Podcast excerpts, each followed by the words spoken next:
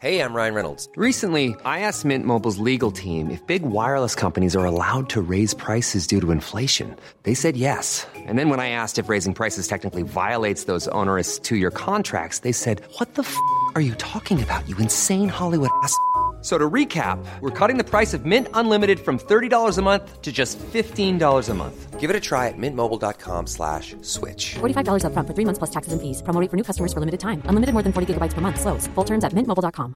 Quality sleep is essential. That's why the Sleep Number Smart Bed is designed for your ever evolving sleep needs. Need a bed that's firmer or softer on either side? Helps you sleep at a comfortable temperature? Sleep Number Smart Beds let you individualize your comfort so you sleep better together. JD Power ranks Sleep Number number 1 in customer satisfaction with mattresses purchased in-store. And now, save 50% on the Sleep Number limited edition Smart Bed for a limited time. For JD Power 2023 award information, visit jdpower.com/awards. Only at a Sleep Number store or sleepnumber.com.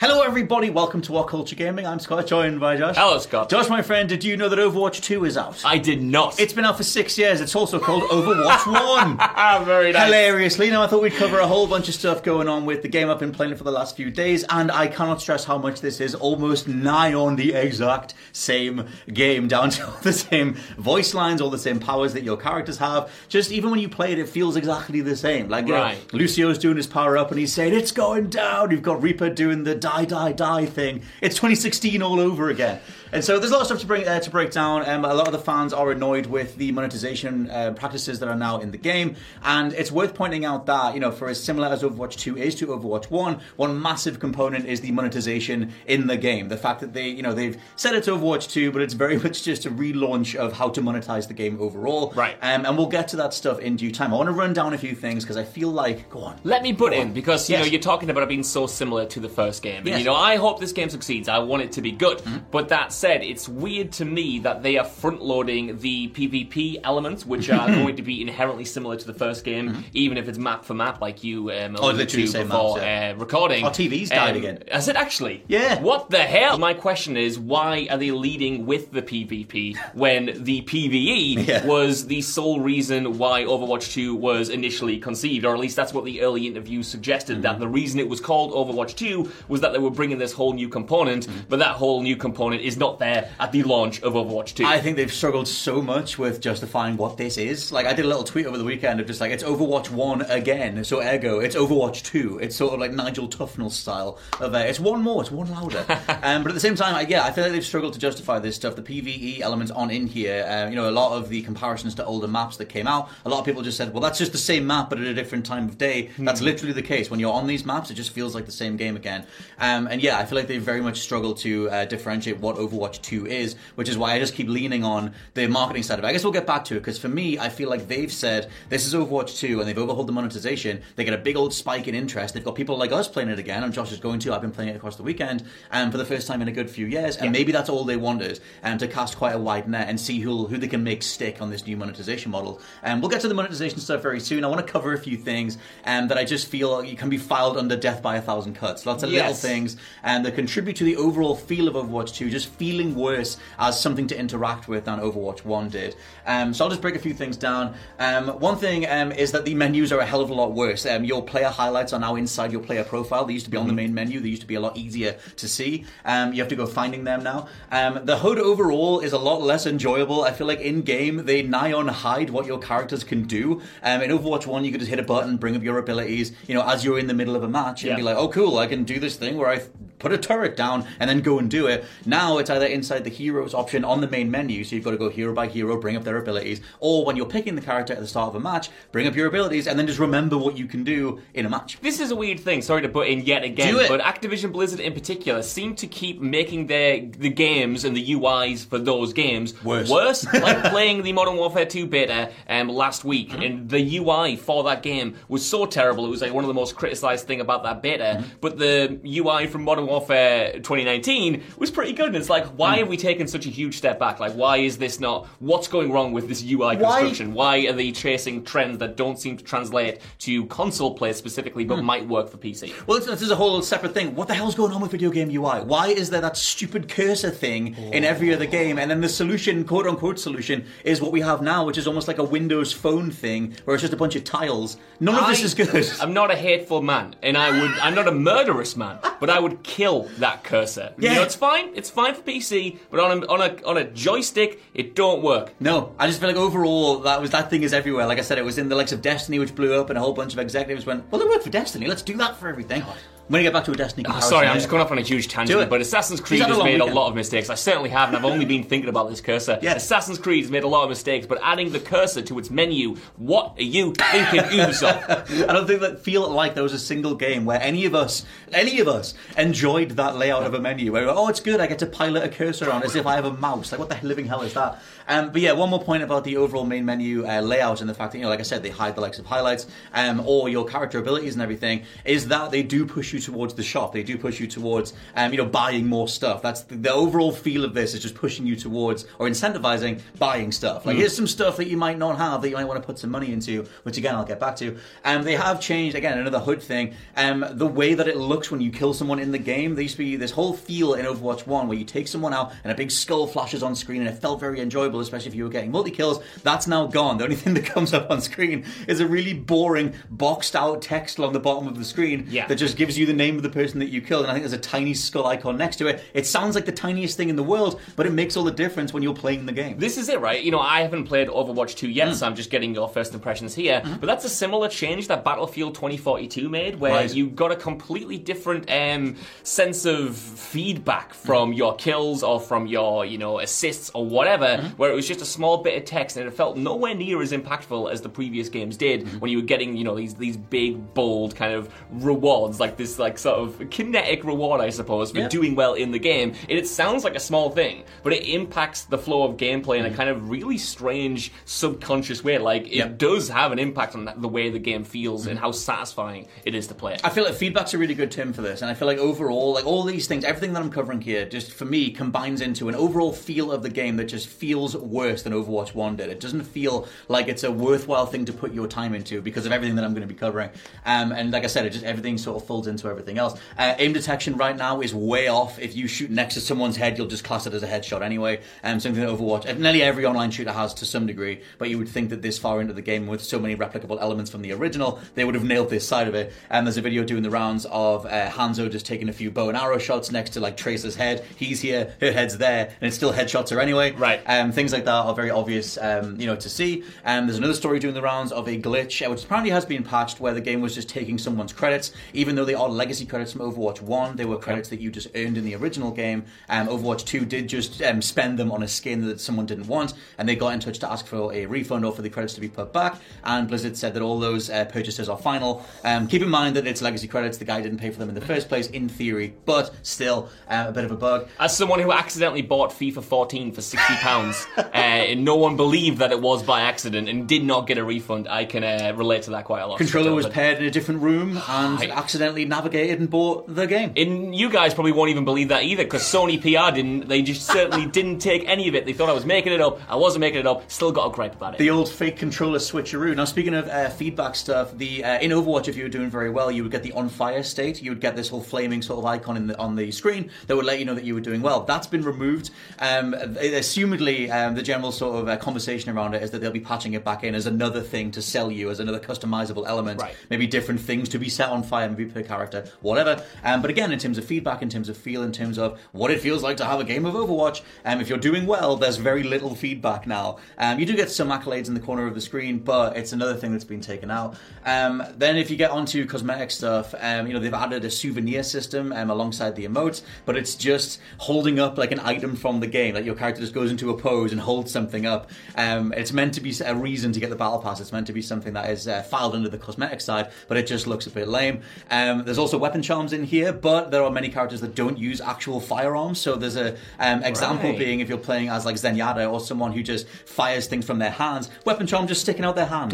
just, just what the hell is this? Um, there's things like that. So um, we can use all of this and pivot across into the overall monetization side of it, um, which I'm going to bring you in Come on. because you played a hell of a lot of Call of Duty Warzone. Yes. and I feel like um, what they've attempted to do is a hybrid of Fortnite and Call of Duty Warzone. Yes. And right now, where do you think the general uh, attitude is from the audience on monetization of battle passes and that approach to stuff? I think in a free to play game, which Overwatch 2 is Hmm. right now, um, Battle Pass is probably the best system of a bunch of bad systems. I don't mind paying into a Battle Pass for a free to play game Hmm. if the rewards in there are cool and worthwhile, because it gives me something to play towards for the, you know, two to three months that these seasons last. I prefer it way more than uh, compared to like the loot box systems that we've had in the past. Even Overwatch's one, Overwatch 1's loot box system, I never really gelled with that at all. I always felt that was, for me personally, um, unrewarding, and I, I hated getting duplicates. I would never get the skins that I wanted. And with a battle pass, you know, you know exactly kind of what you're going to get at each level. And for me personally, if the rewards are fine, it's a good way to monetize a free to play game, and I don't mind it too much. But how have you found it as That's- someone who is potentially, and don't let me put words in your mouth, Do less it. willing to buy into stuff like that if you don't have Many of us have those stubborn pounds that seem impossible to lose, no matter how good we eat or how hard we work out. My solution is PlushCare. PlushCare is a leading telehealth provider with doctors who are there for you day and night to partner with you in your weight loss journey. They can prescribe FDA-approved weight loss medications like Wegovy and Zepbound for those who qualify. Plus, they accept most insurance plans. To get started, visit plushcare.com slash weight loss. That's plushcare.com slash weight loss. Quality sleep is essential. That's why the Sleep Number Smart Bed is designed for your ever evolving sleep needs. Need a bed that's firmer or softer on either side? Helps you sleep at a comfortable temperature? Sleep Number Smart Beds let you individualize your comfort so you sleep better together. JD Power ranks Sleep Number number 1 in customer satisfaction with mattresses purchased in-store. And now, save 50% on the Sleep Number limited edition Smart Bed for a limited time. For JD Power 2023 award information, visit jdpower.com/awards. Only at a Sleep Number store or sleepnumber.com.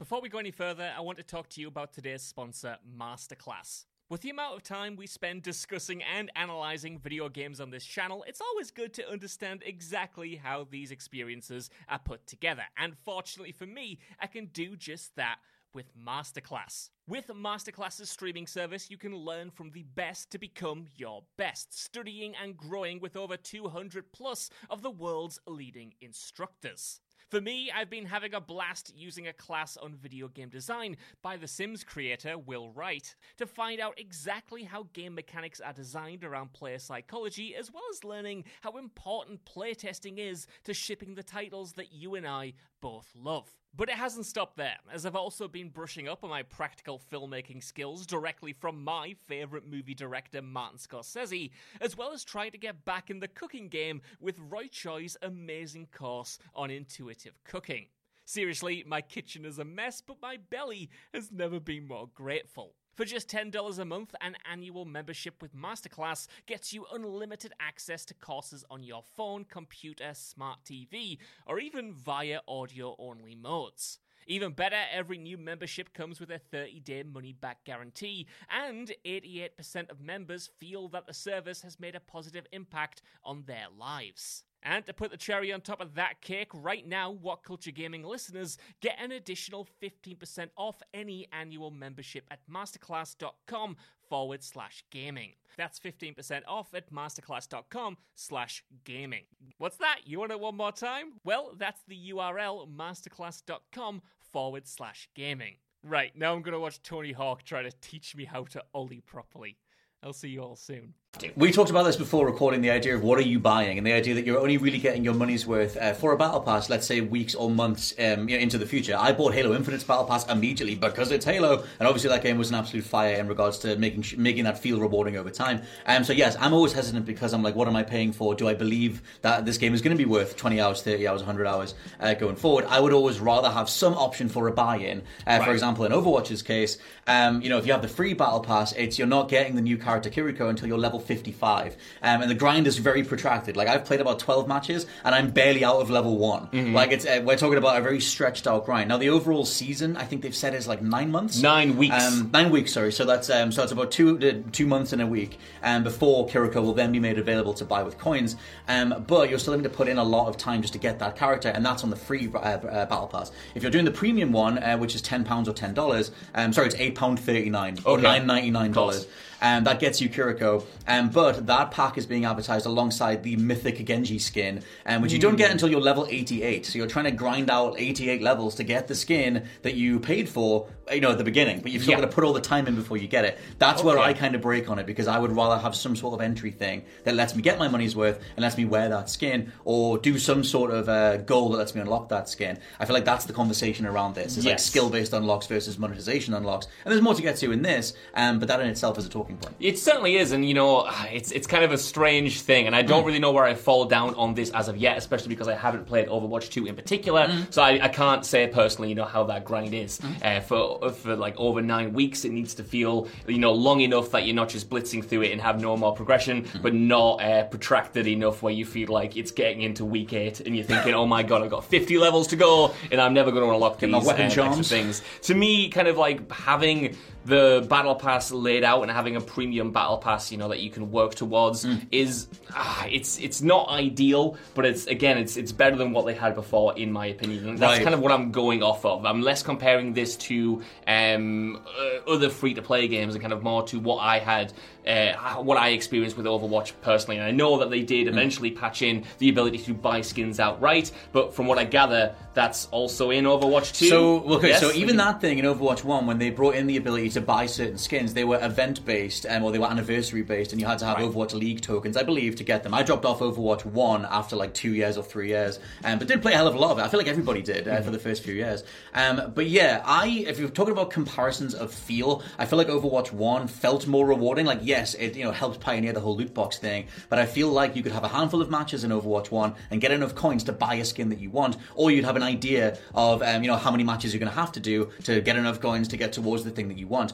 Um, now you're doing a handful of matches and only getting battle pass XP, and the the coin amounts are insane. Like if you want to get a legendary skin, it's 1,900 or 2,000 coins, if not more. And because it's ten dollars or uh, eight pounds per thousand coins, Yes. that's a skin every twenty dollars or a Right. skin every eighteen pounds. Which I get that the market has dictated that. Destiny very much tried that. Destiny two um, tried overpriced dance emotes and skins and everything, and the market responded to it. Um, but I think it's ludicrous to pay that much money for a skin. You could buy Prodeus, an excellent Doom-like game, for the same price. Or food for you your family. For one of those things. Or food for your family. Yes, absolutely. Um, that is kind of nuts because again, you, you know, not to just keep going on about Call of Duty Warzone, but if Mm. I'm comparing to that, which I have some experience in, you know, the skins there are similarly priced. You know, you're looking at sixteen pounds to twenty pounds for a skin, but at least there you kind of get like a skin pack. Mm. You get, you know, the operator skin. You get uh, weapon skins often. Then you get a bunch of you know emblems and uh,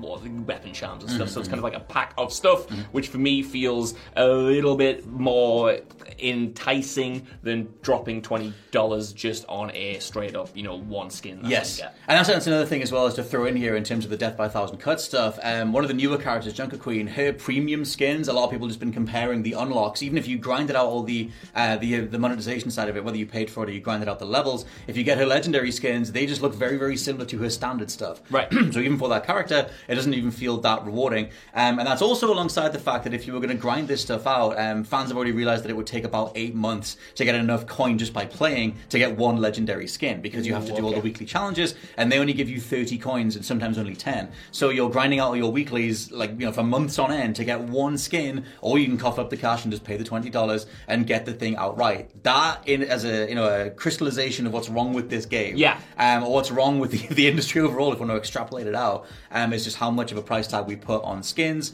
um, and premium stuff. And then there's also the knock-on effect of is this the only viable business model at this scale of production? Scott Elbert, have I you gone not. through all of these death by a thousand cuts and um, details? Because I have a big question to ask you, but I don't want to do it until I have all of the information. I think no. You should you should bring on your question. Okay, my question is right. Obviously, this is Overwatch 2, Yep. but this is Overwatch 2 in early access. They haven't really necessarily made that clear. So if you just go on the store, it just is right there. Nothing Overwatch tells 2. Yeah, if Yeah. you were just like a casual player, you might not even realize that there was a PVE mode to come. Mm. That this was a game that was going to get updated. That this was just the start of something that is, you know, like I said, in early access. My question is, as is everything you mentioned here justifiable in an early access release, or is that thrown out the window, that excuse thrown out the window entirely when they are kind of just, you know, not hiding the fact, but obfuscating the fact that um, it's not on the, like, you know, you go on the store, it's not like Overwatch 2 early access, it's just, like I said, Overwatch 2. I think it's worse because it's even that's the thing the thinnest veil that it's early access. Like I mean, I forgot that they said it was coming to early access in October like months ago. That is nowhere in the game. That is not in the main menu. That's not on the PlayStation storefront when they're playing the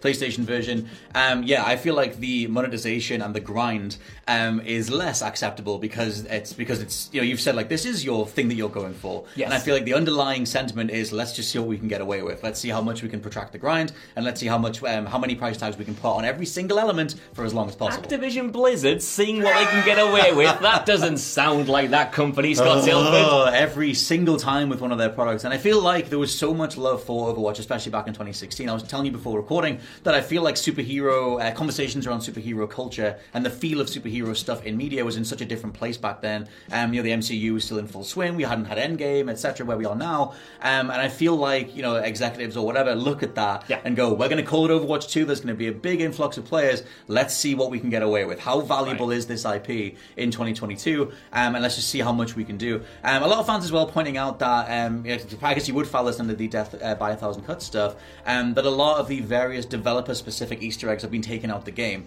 Um, there's a, there was a coffee cup with one of the developers' names on the side of it that's been taken out. Hmm. Um, there's some pieces of graffiti and stuff that's been taken out. It feels like a lot of stuff is smoothed over and you know just sort of made to be the best product possible. And yet in doing that, you remove a lot of the humanity behind why a lot of people fell in love with the original Overwatch in the first place, um, which was that it felt like a passionate creation by a bunch of people who wanted to create this world. Speaking of that, and if we can, let's end on a, a happy note because Yes. you did tell me before um, recording that you were watching the shot for the new character and that it really kind of worked for you. I so love that Is short. there still?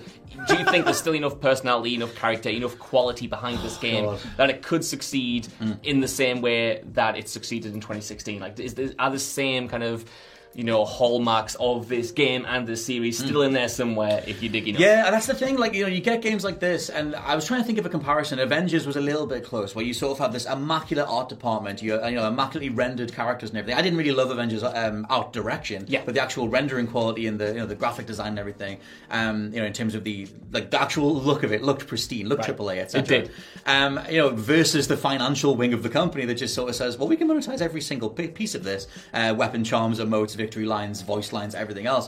Um, even that's the thing. Even old school um, profile icons that were given away for free in Overwatch One are now a dollar or two dollars. Um, you know, every single component, if you just like matrixed out, like you know, made this whole sort of grid of every single element that made up the original game or any first-person shooter, and then just matrixed it out and put a price tag on every little thing. Price tag? Put a price tag Price tag. on every little thing, and that's the worst part of it. However, it is offset by the likes of um, the new short that goes alongside Kiriko, which I thought worked very, very well. And the overall approach to Overwatch shorts has been this Pixar level, you know, quality of um, animation that is thoroughly recommendable. It's like Overwatch should be the most beautiful, accessible, give it to anyone, they'll find a character they love, game platform possible. Yeah. But it's so offset by just leeching you at every single turn, um, which I guess is some just modern gaming stuff. I guess, especially modern free to play gaming. But when you it's this inviting and enjoyable, and the character diversity is so incredible, and playing it is so bang on when it works. Um, the other elements of it are just depressing. Like, you know, it should have been an open goal to do an Overwatch 2. Yes. And even the stuff they said that was coming in the beginning is not here. And so it's like, what are we even doing? What even is this? Oh, my friend, you can tell that um, Blizzard, especially, like, are an American company who don't know the rules of football slash soccer because they have missed so many open goals by just skying it over the crossbar over the past year or so with their games. That's And the 10% wanna of you that will know what the hell we just said. Hey, half of our audience is in the UK. They'll appreciate that one. Depends if I we're imagine. offside, eh? Ah, Hey. very good. Red very cards good. and all that? Ah, yellow card The for referee? you. Yellow card. Um, what was I said? Don't know. Blizzard, something about Blizzard, um, talking about Overwatch 2. Yes. I can't remember what I was going to say. My question is, um, and what I want to see is, just as a final thing, Hmm.